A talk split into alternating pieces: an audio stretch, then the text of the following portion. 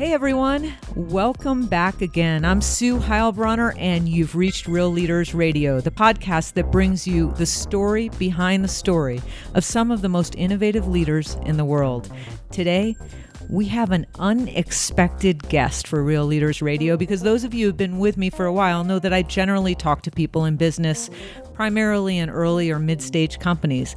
Today, we're joined by Phil Weiser outgoing dean of the University of Colorado Law School. And yes, I bet you're wondering why. By the end of this podcast, you are going to know why Real Leaders includes Phil Weiser of CU Law. Phil, thanks for joining us. It's a pleasure to be here, Sue. Phil, just to be sure that everybody understands what we're going to talk about today, while you are the dean of a rising, very successful and well regarded law school in the United States and probably abroad, I want to talk a little bit about the innovation and the startup entrepreneur ecosystem you've built around the CU Law School. You ready for that? I can do that. And that's what brings us together, of course, because you and I have the privilege of co teaching the class Philosophy of Entrepreneurship. It's a cross disciplinary class, and that's been a pleasure. It's my third year doing it, and you've done it a few years as well. I have. It's a great class, and if people out there want to audit it, just let us know. Phil, we start out Real Leaders Radio by asking our guests to give us sort of the three, four minute life story. And I, I told you I want short answers, but this one doesn't have to be that short. Tell us a little bit about how you landed here at CU Law. So I was born in Montreal, Canada, where my dad was in medical school. And then when I was two, moved to the Bronx, lived there for five years while he was a resident. I used to have to ask people to walk me across the street when I was, uh, I guess, four or five, six years old. Then I moved to Westchester County when I was seven, and there I went to elementary school, middle school, high school. During high school, I was very involved organizing things. I organized a model United Nations tournament, and then went off to Swarthmore College where I really got my entrepreneurial wings. Back then, we didn't use the word, but I took on a organization, uh, Rat Tech, which provided sound systems to parties that I ran, was president of the student council, president of the debate team, and got a sense of leadership. And I also got involved in political campaigns, working on my first one while in college, and then working as the fundraiser for a congresswoman when I graduated, then managing a campaign for a town supervisor for an upstart who knocked off an 18 year incumbent and went to law school because one of my professors from Swarthmore said, Phil, you can't just be a political hack. You need to go to law school. And I didn't know what I was getting into, but I loved the law school. I loved the law. Came out to clerk for a federal judge, which is something sometimes that you do after you graduate law school here in Colorado. Fell in love with Colorado. He recommended me to Justice White on the Supreme Court, where I worked for a year. Ginsburg had taken his seat and he was retired at the time, so he then lent me out to Ginsburg. So during that year, I worked for both Justice White and Justice Ginsburg. And from there, I went to the Antitrust Division of the Justice Department, working on technology and innovation in the aftermath of the 1996 Telecom Act, where Joel Klein asked me to oversee the Act's implementation from the DOJ's perspective. And then from there, I joined the University of Colorado Law School as a faculty member. I viewed that as an experiment, gave it a shot, a year in, I built this center, which is now the Silicon Flatiron Center for Law, Technology, and Entrepreneurship. I've taken a few leaves of absence along the way, most notably to work in the government again as a Deputy Assistant Attorney General and as the point person on technology innovation at the National Economic Council in the White House. So I have had a varied career. Uh, the vast majority of it has been at the University of Colorado Law School. After my time in the government, June 2011, I came back to be the dean here another experiment, if you will, just to see what that would be like. And now I'm finishing my five year term, and we'll see what comes next. Is that it's a five year term? Absolutely. Or could you have done another one? I could have done another one. And I gave that some thought. It's a very demanding job. It's a hard time for law schools nowadays. I'm sure we'll talk a little about that. For me, it's not that my career ambition was to be dean of a law school. This was something that I gave a shot. I was interested in doing, developing my own leadership, I look forward to doing other things. I thought it was a good time to pass the baton and also give me a sabbatical. I've been deferring to work on a project that I've been thinking about, which is entrepreneurial leadership in government and how that can make a big impact. All right, Phil, I'm really tempted to talk more about Justice Ginsburg, but I'm going to let that go for now. I am going to mention that I think it's hilarious that Justice Ginsburg actually has a quasi rapper identity with, you know, Notorious or- RBG. Yeah, yeah I mean, a I book like that. I read to my daughter. Nice. I recommend it to everyone. She she is an icon. For those who want more on Justice Ginsburg, she came here when I was dean. We had a fireside chat. The winning quote was when asked how many women did she want to see in the Supreme Court, she said nine because there were nine men. Why can't there be nine women? That's a great answer. So tell us a little bit about why you chose working in a law school as a faculty member and then as a dean as your pathway to increase entrepreneurial education? The way I think about my life is I am an entrepreneur in myself in whatever I do.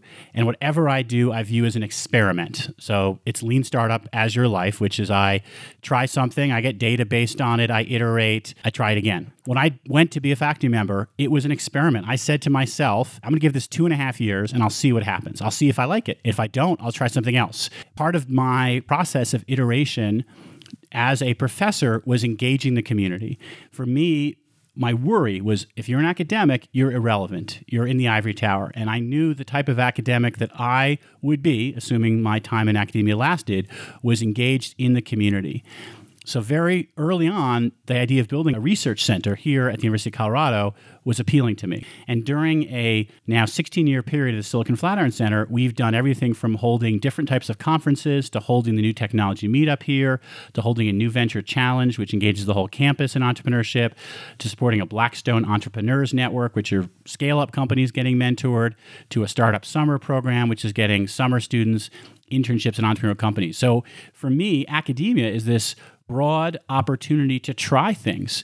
And I've done that in my scholarship, in my teaching, in my community engagement. The platform provides extraordinary flexibility, a lot of respect, and real moral authority. So, those are the positive aspects of building out of academia for the platform on entrepreneurial mindset, which really I think is the overarching theme of your deanship. And I personally, as a lapsed lawyer, a Duke Law graduate, love the fact that you're bringing this mindset to law students in challenging economic times for lawyers or not challenging economic times, I think we both agree that this creates happier lawyers, happier people to hold this mindset.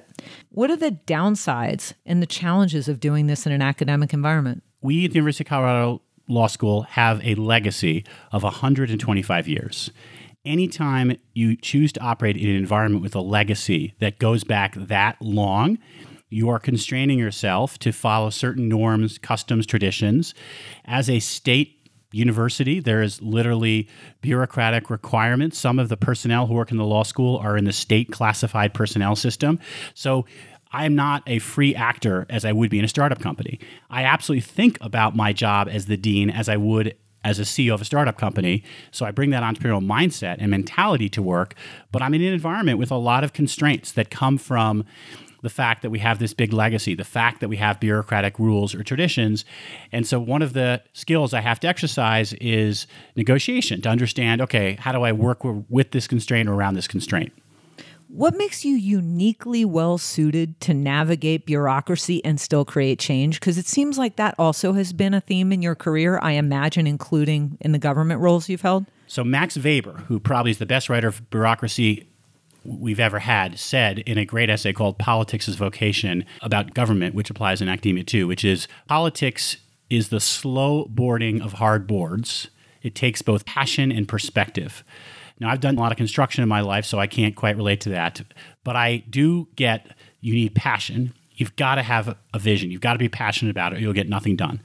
But you've got to have patience and perspective because you're playing a long game here. And when you're dealing with not building an institution, but reshaping or reimagining an institution, it is a different sort of exercise. So when I got here, I quickly said, we need an action plan. I didn't believe in strategic planning. This is before I got the phrase from George Kembel that now the cost of experimentation are lower than the cost of strategic planning. So I just said, we need an action plan that will guide our experimentation. And that's what I've done from the beginning, figuring out what True North looked like. And True North looked like what you said we have to empower our students to be entrepreneurs in themselves. Early on, we had all the students read a book called The Startup of You, and we had Brad Feld give them a talk to our law students.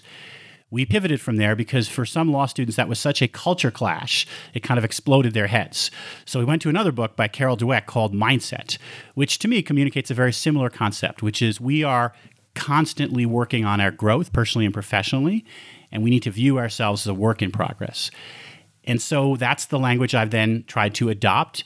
And we talk to all our students about owning their careers, about building a portfolio of competencies that make them successful professionals.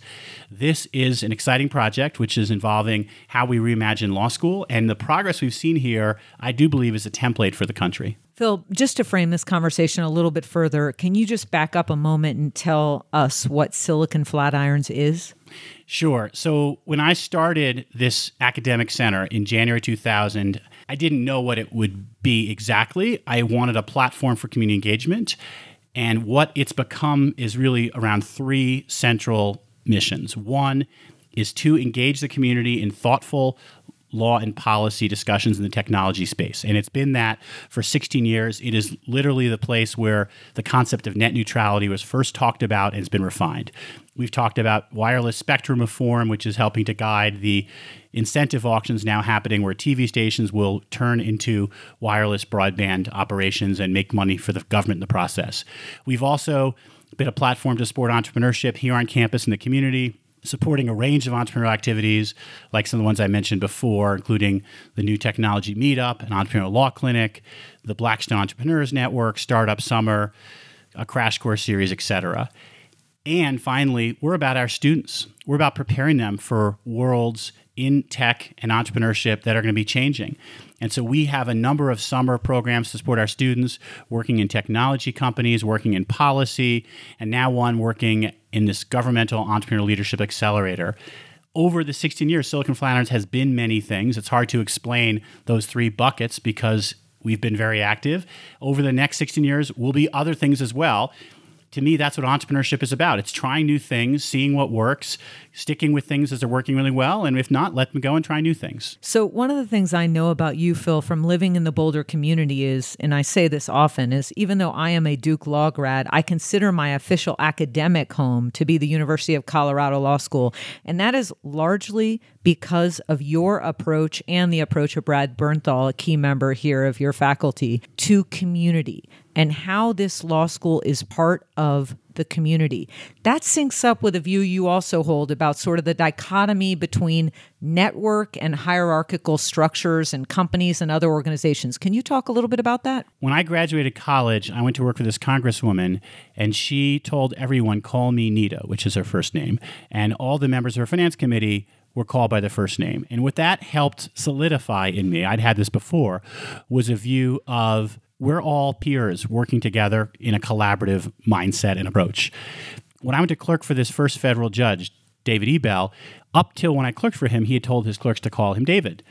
And he ultimately went to judge, which he felt was a term of endearment, kind of like coach. But for me, that was actually a bummer because I was used to the idea of relating to people one on one. I tell all my students here, please call me Phil, or if you're more comfortable, call me Dean Weiser, or if you're not comfortable with either, call me coach. And the goal that I have is again, we are all in this together. When we teach the philosophy entrepreneurship course together, we'll tell our students this course is an experiment. We need you as an active member of this experiment giving us feedback. So, whatever activities that I'm involved in, whether it's teaching, helping our students find jobs, projects like the New Venture Challenge, it's a collaborative enterprise with the whole community. And this is crossing boundaries. It's not within some predefined structure. We're all in this together. That is messy in many ways. It's less organized, but it's much more effective because the world we live in, we are all now connected virtually as well as in relationships. If you think about your life only in a defined hierarchy that you have to go up and down the chain, you're not going to be as effective. You won't get as much done. So, as you advise your students on building their networks, whether they stay in law, do other things, or a mix of things over their career, what do you think is the biggest, most important lesson in building a network for young people? Don't be afraid to ask for help. This, for me, has been one of my biggest learnings as Dean, and I've learned a lot. A lot of people, when they think about approaching others for help experience existential terror and a range of voices in their head that say things like, She's too busy. That person doesn't really want to help. I'm just a student. I tell students those voices, that's the devil. You need to tune it out and instead think about we are in an environment where people want to help one another. And getting students to have that first cup of coffee with someone who they don't know asking for help is transformative because if you do it once, you realize, you know what, building a network isn't this painful, difficult thing to do. It's about relationships, it's about meaning, and it helps me live a more exciting and fulfilling life. One of the things that I think about in my own network and and I I just think networking is radically misunderstood in our culture. I think still people view it as this thing about cocktail parties and how many business cards you've received. But as I think about networking I'm making connections between people that I think other people don't always see. But I seem to have an ability to do this without a database or a CRM of all the rabbis in my life and how to connect them to other people. How do you do it? The same way you do it. I am not A plus in this category. If I were A plus, I would have a much more effective, even Google Doc that had everyone in my network with some notations or some systematic system. I rely on my memory and go with my gut. And so there will regularly be days where I'll have visits with people and I'll say, Oh, you need to know Sue Heilbronner, and I will introduce them to you. And you will do the same to me, and I'll do the same to others. We have a community here with that culture of collaboration and of people being willing to introduce each other. And so it, it does come naturally to me. It's something that this community encourages. And it's not something I do systematically. Just because people are listening, it's worth noting that LinkedIn no longer serves this purpose essentially for anyone over 30 years old because there's simply too much data from too many years and too many ties that aren't even weak ties, but non ties. They tried to do that with that recommend for feature.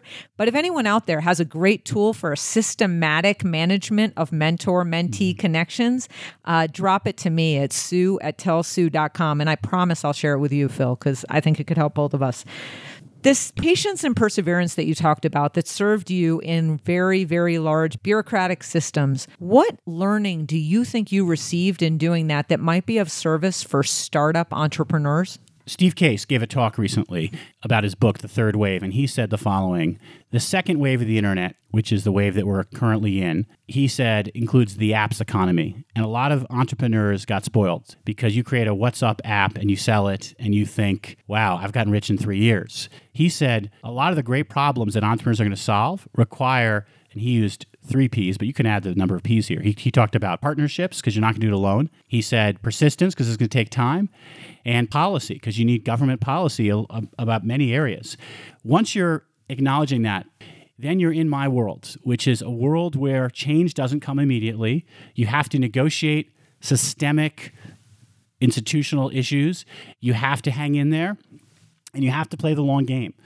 That's what he calls the third wave of the internet. It's, going to change our lives. Some people call this Internet of Things, but it's not going to happen overnight. And so a lot of entrepreneurs who are thinking their path is what's up are missing something because the real path of lasting change has to grapple with bureaucratic institutions that include government. So there's a great company in Colorado called Blinker that wants to help manage car sales. They're going to have to work with the DMVs across the US. That's going to take these sorts of issues. I don't mean to rib you, Phil, but I do think you mean WhatsApp, right? Because everybody's now feverishly looking in the App Store for the app What's Up. Did I say What's Up? You did. Sorry. It's a great idea. That could be the name for our networking app yes, that somebody what, could build us exactly. right now. Build us the What's Up app. Not to be confused with the WhatsApp. And in our next podcast, we'll interview you. You spend a ton of time with a lot of startups in the ecosystem, not only in Colorado, but beyond. You obviously have connections with Blackstone, which broadens your reach as well. What do you think are the three misconceptions of building entrepreneurial companies that you've observed that you would impart to new leaders? So the first one is that it happens really quickly. So we've covered that one. You need to go into this with a passion for doing something and being willing to hang in there. The second misconception is that building a team is just like a magical, easy thing to do and not something that's going to require persistence, care, being purposeful. If you want to build a high quality team and build a culture, you need to go in with your eyes open and it's going to take time and effort and thoughtfulness. It does not happen as an accident. And then the final point is that you're going to hit your sweet spot right away. There's a lot of iteration is going to happen as you as a team work to solve a problem that may look differently by the time you finally do hit a sweet spot. That's part of the learning. And so if you go into a entrepreneurial experience with the attitude of I want to solve a problem that I'm passionate about with people who I really want to work with and I'm willing to hang in there, you're much more likely to be successful than if you are thinking I'm going to get rich quick when we look at all of the entrepreneurial activities that are going on in universities all over the country and the world, I have a feeling that I get sometimes when I think about accelerators, and, and you know that I run an accelerator or co operate an accelerator called Merge Lane. And the feeling is, is entrepreneurship really the thing? And ought it be such a gigantic focus at almost every major university and plenty of colleges in the United States right now? So, we have a big challenge as educators in terminology. My first answer is entrepreneurship is the thing. Yes, we're stuck with the word, let's embrace it. My longer answer is that word has certain connotations, mostly high technology startups that get people rich and that's not productive because most people on college campuses, that's not where their mind and hearts are. So if that's what you're selling, many of them aren't buying. What we're really trying to sell is competency based learning which means articulating competencies people need to develop along individualized learning plans that make people efficacious. Or you could say we're building everyone to be an entrepreneur themselves, which means you've got to build the skills you need to be successful. And if you think about your life as an entrepreneurial enterprise and you're building yourself up for your life, that's a pretty powerful mindset to have. If we can give every college student that mindset, even if they study anthropology, they're also building up empathy or design centered thinking. If they study math and computer science, also think about business or think about working in teams across cultural barriers. All of that learning is what college campuses need to embrace. And it doesn't start or stop in the curricular sense. It's it's your whole life. It's curricular, extracurricular, it's everything you do. I'm in total agreement with you and love how you just outlined that. I just wonder is there a tension between this idea of academic learning, competency based learning, as you said, around empowerment or a dynamic, nimble mindset, the entrepreneurial mindset, and these competitions like New Venture Challenge that are happening at college campuses everywhere, which actually are spinning out real companies. So you and I both know that the New Venture Challenge has spun out fantastic, real venture funded companies that include Revolar, Pana, here in Colorado. Didn't Shinesty do it? Shinesty did it. You yeah, they didn't. Chris on this podcast. They, they, didn't win it. They didn't win it. Let's just be clear. Well, Phil. so but that's my that's my segue. right. These competitions are not about winning. It's about experience. People should do these competitions not because they're committed to a company that will be funded and be successful. It's because there's an idea they want to experiment with and they want to try it. For example, one of my favorite entrants in our new venture challenge is someone who built a sustainable goat farm. If you have gone to the Mountain Goat Dairy, you can learn a little bit about what the new venture challenge produces. That is a great result. Cheese, really cheese, good cheese, really good cheese. What the new venture challenge produces. I think that's a great point. So then, if we take what's going on here with the learning methodology that you're bringing not only to the law school, but frankly to the entire campus, and actually, really to the entire community through Silicon Flatirons, what do big companies, government agencies, and law firms need to do to attract the attention of students who are being just totally turned on by this kind of education all over the United States? So there's so much there. If I can break it down a little bit, um, and I'm going to start with law firms. They're among the most interesting and difficult. First, where is the state of law firms and law schools? It's for worth telling our audiences because not everyone knows this. Law firms hit the proverbial fan in the Great Recession.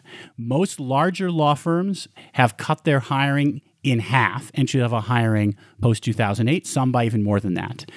That has led to in many cases a almost direct fall off in law school applications because the old model of law school experience that you and I were both sold was you go to law school, you rack up some debt, you get a six-figure job at a law firm and that law firm will train you because all law school taught you how to do is think like a lawyer. And the law firms had embraced that mindset really that you could call an entitlement mindset. They thought they were entitled to their clients giving them business. They were entitled to bill for training of these students they were hiring.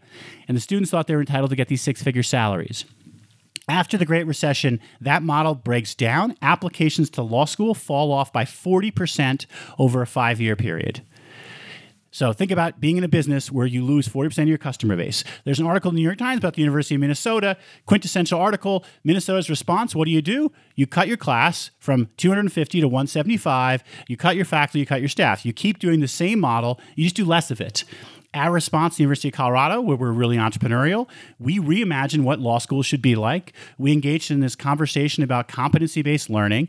We develop professionals who can do lots of things, like Chris, who started Shinesty, like people who go into governmental positions, nonprofits, larger companies who can hire directly, and yes, some law firms hire too but those law firms that are more imaginative. And so the big challenge for these institutions, I put law schools in this, law firms, government institutions, and big companies, is are they so committed to we've always done things this way, this is how we do things? Or do they say, wait, how should we be doing this? How else might we do this? The students here at University of Colorado Law School and the campus more broadly, like you said, they are hungry for entrepreneurial problem solving. They're hungry for trying things that are different than the traditional model. And so we've engaged them in this community in this experiment. And the initial results are really encouraging. From the class of 2015, we ranked 16th nationwide in total employment outcomes. For this year, we ended up with 3,300 applications, our all time record, up 10% from five years ago, during which it was a downturn of 40% nationwide. People are noticing what's happening here. We've written up recent reports talking about it. It's not that hard to do. But it does require a vastly different mindset. If you lock yourself in, this is how we've always done things, call that a bureaucratic mindset or an entitlement mindset, that's what you're going to keep doing. If you're in a world that's not changing, you can afford to be in that mindset. The reality of today's world is things are moving faster. You need an entrepreneurial mindset, whether you're in a large company, a law firm, or a governmental agency.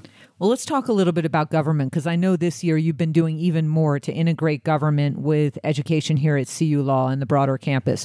Talk a little bit about what the most recent work that's happening in the state of Colorado that Silicon Flatirons is really leading. So we have this governmental entrepreneurial leadership accelerator program, and Sue, what you've done with Merge Lane is an inspiration here. We took this idea of an accelerator and said, there are people in government solving problems. Could we give them an accelerator, same basic model, three week boot camp, followed up with primary mentors and secondary mentors, solving problems that culminate in a pitch night. We will have a pitch night before the mayor of Denver in July. That's going to be a chance for these four teams, each of which include one or more law students to present their solutions to problems the city of Denver has. The theory here is twofold. One is give people in government a chance to solve these problems and bring new ideas to the table. You might get some good new solutions.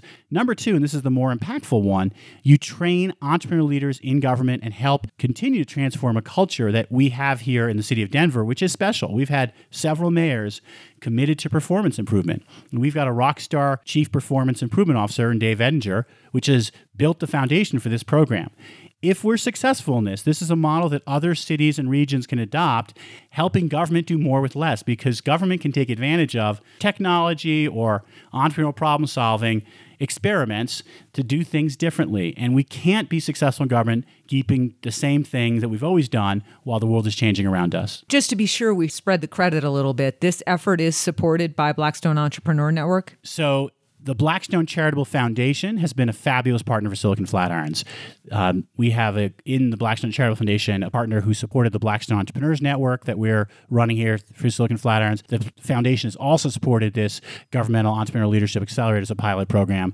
Um, they really have been a, a great partner and it's a massive sacrifice by the city of Denver, right? They they went through, they picked their people who they thought would be great candidates for this new mindset, gave them time off to be allocated toward boot camp. I mean, just an incredible project. Yeah, I would use the word it was a massive experiment and a massive investment.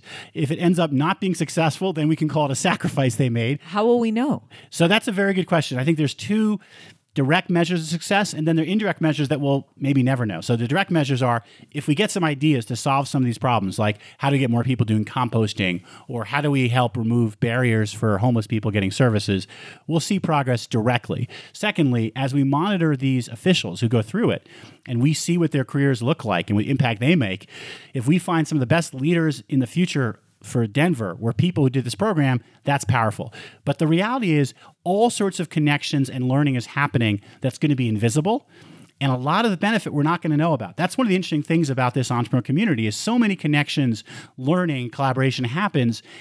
You know generally that we have this great environment, but you don't always know how it manifests itself based on your understanding of the landscape, the startup ecosystem, both from the entrepreneur side, the investor side, and the lawyer side, for the lawyers that are listening to this podcast today, how do you think they can be most effective serving startup companies and entrepreneurs who are really enmeshed in this experimental, nimble entrepreneurial mindset? So you've touched on the key word, which is service. Lawyers need to start with a service mindset. How can I help you? And part of the problem, like I said earlier, for a company is true for lawyers. If you're thinking, how am I going to make money on this? If that's your first question, you're not going to mesh. Your first question needs to be, how can I help you? And the money will come later. There's a great phrase that Brad Feld has talked about. He's got a book coming out uh, called Give First or Give Before You Get. That's what you need to think. I want to help other people, I want to get involved, and then it'll come back to help me in ways I can't already imagine but they will they will come. The more subtle point is this question of having startups that are lodged in a consciousness of experimentation and having a consciousness around the practice of law hmm. that is risk avoidance as as a mandate. I think those things sometimes don't go well together. It makes some lawyers very successful in serving startups just based on mindset. How do you resolve that? What we're doing at the law school is working hard to develop this mentality in all our law students. So this course that you've mentioned philosophy of entrepreneurship, it would be wonderful if 10, 15 years from now every student took that course or a course like it. I taught another course this year that I called Ethics, Professionalism, and Creative Problem Solving but it covered much of the same ground. And this is back to the labeling issue I mentioned earlier. People might think if I'm learning about ethics and professionalism, they'll they'll take the lesson, but they don't want to be entrepreneurs. But it could be the same lesson, which is a mindset of what does my client want? What experiments can we take? And how do we manage risk? Lawyers have developed traditionally this aversion to risk. Some people went to law school because it seemed like the safest thing to do with their career. So it plays into that bias. The world we live in has risk all around us. We can't avoid it. We need to just manage it appropriately. And if lawyers think that way, they're incredibly valuable partners and enablers to companies, to government institutions, and academic institutions. Phil, you're raising a son and a daughter, and I routinely hear you talk about your in home education of your kids. Are there differences in raising a son and a daughter from the perspective of generating leadership qualities? There is. It's amazing to watch the gender differences that young. So, I have to hold constant the following interesting point. My daughter is much more of an introvert. My son is much more of an extrovert. So that may color a little bit of my answer. With boys, the issue is much more behavior. With girls, it's much more emotions and emotional control and how to regulate your emotions. And I've tried very hard with both kids to talk to them as adults about the challenges they're facing um, I've read books to them. I've listened to podcasts, including this podcast, Sue. They really like it. And then use that as a jumping off point for conversations about things like risk, entrepreneurship, marriage, relationships. My goal is to maintain a relationship with my kids that is um, driven by intellectual curiosity, honesty, and continuous communication. It's funny. You just reminded me. My dad passed away 16 years ago, and it was a very important force in my life. But you just reminded me, Phil, of a conversation about being his kid. I was probably about seven years old. I remember we were standing by an early 1970s Oldsmobile that we owned at the time in the driveway. And my dad just looked at me a little bit hopeless and said, Sue, I just don't know if I can really understand how you operate. Your highs are so high and your lows are so low. And that really is the point about connection to emotions and raising a girl. Thanks for sharing that. That was a nice memory for me. Can everything that you've built here at CU, and I know you've contributed to building on platforms that other people created ahead of you, can it endure as you move out of the deanship and we welcome a new dean here at CU Law? That's the ultimate test of leadership, which is, as I said before, it's building a team, it's building ideas and processes that outlive you as a leader. And so I dearly hope so. I believe so what is special about what we've done is it's not all me and I leave, it's all gone. We've built lots of processes, ideas, courses, and it is a trajectory and it's an emerging tradition that is special. And part of what makes me optimistic is the results that we've got from it. When you look at the admission statistics from Austin peer law schools, that's not an accident. And I should credit others in the community. We set up a Dean's Advisory Council, had people like Jason Mendelson, Brad's partner, others from the community helping us iterate on how we told our story to prospective applicants. We've built a lot of infrastructure in place, and the great test of my leadership is going to be how it does without me. I do have to underscore I am uh, on sabbatical next year in a research project, but I'm not going anywhere. I really want to help contribute to our continuing project here at CU. Great. And I look forward to contributing to that going forward too.